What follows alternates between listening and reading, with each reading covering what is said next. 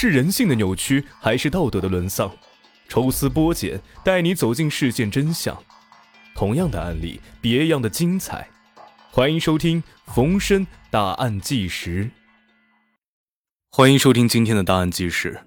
今天给各位带来一例悲惨花季，一起发人深思的少年轮奸案。北大荒的深秋时节，天气变幻无常，时而雨。时而雪，给人以冷飕飕的感觉。家住在军川农场四队的小丽小华，是外来打工者张某的一双女儿。一九九九年十月二十九号这一天，张某和妻子去了一个比较远的生产队打工。当傍晚天黑的时候啊，女儿们猜测父母可能因为远道赶不回来，于是便把院门和屋门拴死。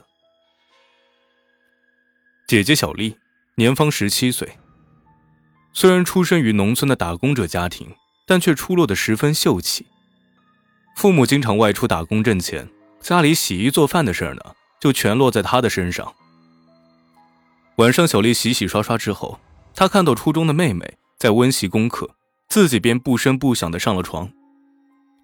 夜里十一点的时候，有几个幽灵般的身影窜进了小丽、小花家的大院儿。随后便是梆梆的砸门声，妹妹小花十分恐惧的叫醒了姐姐，姐妹俩搂在一起，紧紧的依偎在床边，仿佛听得见彼此心间咚咚的心跳声。开门，快开门！听见屋外的叫喊声，姐妹俩柔弱的心都快要揪到嗓子眼儿了，但她们还是屏住呼吸，幻想着外边的坏人可能一时拽不开门，就会马上走人，或者左邻右舍。听见叫嚷声，会来出面制止。但随着咣当一声，门上的玻璃被打碎，姐妹俩仅存的一点幻想也破灭了。外面的来人从窗缝中伸手把门栓打开，四只黑影摇晃着拥进屋里。姐妹俩胆怯地看着闯进门的四个坏人，并非是那种五大三粗的凶神恶煞状，其中一个。竟然还穿着中学生校服。除了有三个人不认识之外，姐妹俩最熟悉不过的，是本队的无业游民刘某某，因为他最近正缠着和妹妹小华处对象。哎，这就是你对象是吧？为首的一个叫尚某的大嘴少年，指着站在床边发抖的小华，对刘某某说：“刘某某点头称是。”随后，大嘴少年啪啪就打了小华几个耳光。你竟然敢耍我们刘哥们儿啊！啊，叫你还不开门！姐姐小丽看见妹妹挨打，想钻出被窝阻拦，被大嘴少年上去就是几个耳光。其中一个叫曹某的卷发少年上前也扇了小丽几个耳光。小丽哭着想反抗，大嘴少年还端着一杯开水想要泼她，被刘某某等人拦住。大嘴和卷发两个人狂妄地说：“他们最爱打女人了，打女人真爽。”于是穿着校服的某某某也跃跃欲试，上前给掩面哭泣的小华一巴掌，说：“我们朋友拖着呢，看你还敢耍别人！”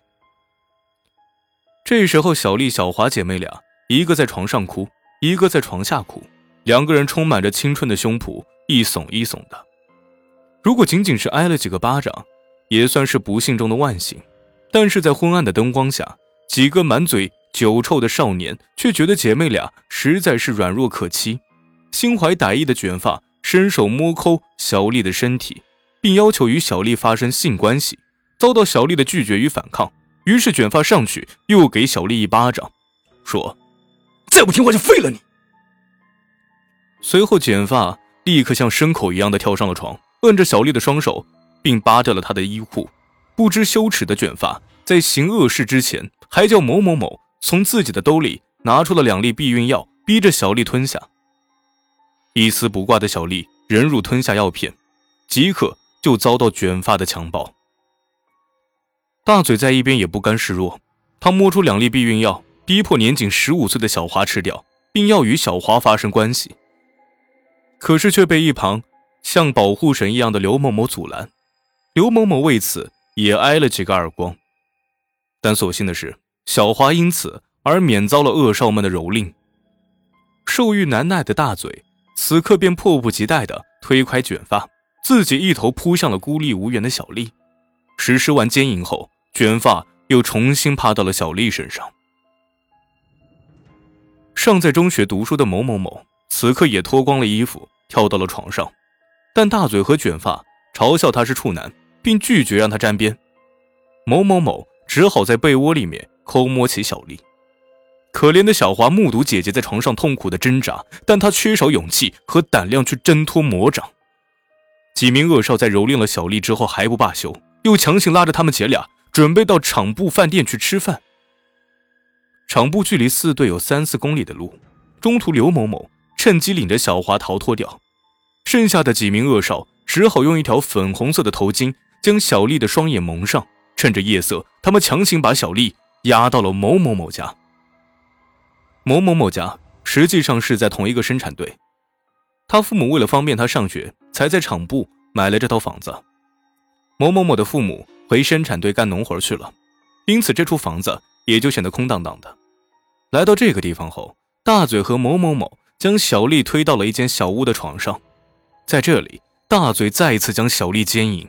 待疲惫不堪的大嘴和屋里的卷发睡熟后，某某某立刻剥掉了自己的学生装，迫不及待地扑向了身疲力竭的小丽。黑夜变得更加深沉，窗外竟然下起小雨来，雨水啪啪地打在窗户上。刺耳声，冰凉的撞击着小丽受伤的心。下身疼痛难忍的小丽，屈辱的挨过了一个不眠之夜。第二天清早，惨遭凌辱折磨的小丽提出要回家，遭到了恶少们的反对。而某某某竟像没事似的，携着书本准备去上学。临走之时，他将大门给反锁上了。八点多的时候，刘某某和小华赶来，终于将小丽接回了家。姐妹俩于当日下午两点到农场公安分局报了案，农场公安分局深感案情的严重，迅速将四名犯罪嫌疑人抓获。经查，造成这次悲剧的起因，事发晚上七点，刘某某发现小丽、小华姐妹俩与两个陌生男人一起边走边笑，醋味十足的刘某某，于是找到平时一起鬼混的尚某、曹某和某某，几个人在饭店喝完酒后商议。决定教训这姐妹俩一番，但是哪成想，正是由于他们这种丧失人性的教训方式，给他们自己和家庭留下了永远也无法挽回的教训。